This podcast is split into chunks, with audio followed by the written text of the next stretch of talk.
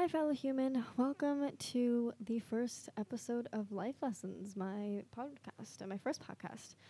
I disclaimer: this is probably going to be a bit awkward for the first couple episodes because I've never done this before. I am not a podcast girly, and I'm not into podcasts actually. So it's kind of funny that I am creating a podcast in the first place, just because I'm not into podcasts and I don't listen to them very often. But here I am making one myself. So we'll see how this goes. Hopefully, it be, it's successful and becomes a really cool thing of mine. Anyway, so this episode was originally supposed to be released last weekend. So the what I'm going to talk about today is in regards to um, the weekend. But it will be it will technically be posted right before the weekend. It will be posted on Thursday, and the weekend starts Friday, so it still will apply. Um, but yeah, I definitely this is a weekend one. Like this is you're supposed to the point of this is it's talking about I'm going to be talking about something about the weekend. So, yeah, and this podcast episode is actually called "The Truth About Weekends." I wanted to be dramatic. It's not the big truth, but it is kind of a truth, and I'll, we'll talk about that anyway.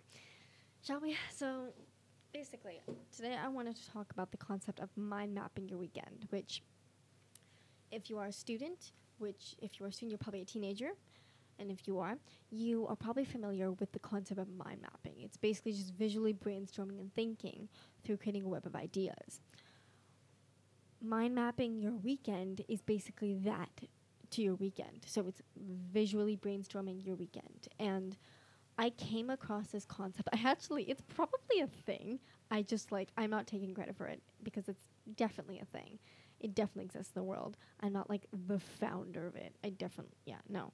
Anyway, so basically, what it is is you there's five sections, and you so the like the middle kind of like bubble says this weekend, and then you create six webs, and each so the six webs are social, enjoyment, physical, academic slash work, chores, and reminders.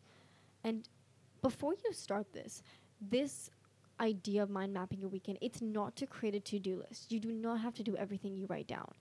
You can do most things you write down, and or you can do very little of what you write down. It's just brainstorming. It's just working out your weekend and planning it because planning your weekend as much as it seems like oh now I just want to like live my weekend and I don't want to plan it it can be really beneficial to plan your weekend so that you're not just from my personal experience like I had a time in my life where I would I would be too busy or like just not remember to plan my weekend during the week and then I'd come home on Friday and it'd be like 4 hours would pass or 2 hours would pass and then it'd be like oh crap like I did not I don't have a plan this weekend I don't know like any plan.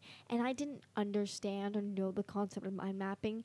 So honestly, I just stressed about it. It wasn't a good way to do it. Mind mapping is much better. So basically, how I came to be with it, like how I came to learn about this idea, is through my therapist actually. She one day we were talking about this because I went to her and I was like, "Hey, I'm really struggling with like mapping my weekend, you know, planning it out because I found like I explained to her what I was finding myself doing, and she explained to me that a weekend should consist of uh, enjoyment things, academic things, and social things. And I made a couple other sections because I have six, but there's like three core things. And so she was like, I suggest you make a list of things under this. And I was like, I don't really like lists because lists remind me of to do to do things, and this isn't a to do list. Honestly, to do list kind of stressed me out at this point with high school. But um, anyway, so I went I went home and I forgot about it. I'm not gonna lie, I totally forgot about it. And then a couple weekends ago, I sat down and decided to. Do, I was. This was during class, by the way. I was like, you know what? I have a busy. I had a really busy weekend. I remember coming up ahead, one of my busiest yet, and I was like, I need to like plan out my weekend. And so I just I have this app. It's called MindNode. I definitely recommend it if you want to try this out. Sorry, MindNode, M I N D N O D E. There's a premium version, but I use the non-premium version. And you don't have to use this app. You can like you can draw. You can like create this however digital or non-digital, however you want. Anyway, so I just randomly decided to mind map my weekend. I didn't know how I was doing it, but I basically I created a bubble in the middle and it said this weekend, and then I created six like webs sprouting off of that bubble um, academic, social, physical, enjoyment, chores, and reminders. And okay, so academic, you write down every academic thing you need to do. So homework, basically, and you don't just write down like study for this exam. You you write it down and then you write down like next to it. You make a couple more lines and then write down the specific steps you need to do to like actually complete it because it is proven so psychologically that if you write down a task just as it is, like just like create like finish this project, y- it's really stressful and you're going to stress about it because finishing a project there's a lot of aspects to that. So if you write down like the specific things you need to do, it makes the whole experience a lot better. So you write down all the things you need to do and then you write down the specifics of it. Then social. Social. For me, I have a social rule every weekend where I need to have at least one social thing per weekend. And that can be like from going to a party to just going for a walk. Like it can be anything. And you don't like you write down when you do this anything. Like sorry, not anything. You write down decided plans and non-decided plans. So if there's like if you're like, "Oh, I may go to the movies with my friends, but I'm not sure. Should I write it down?" Sh- write it down. Like write everything down. It doesn't have to be confirmed. It doesn't even have to be like it can just be an idea of yours. You can just write it down. It doesn't have to be like something you've talked to people about. Or if you don't have any social plans, just write down like go to a cafe, go for a walk, like you know, just go out in the world, you know.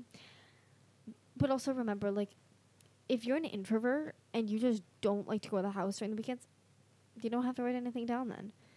If you're an extrovert, this is kind of your category, but it, it's really up to you here.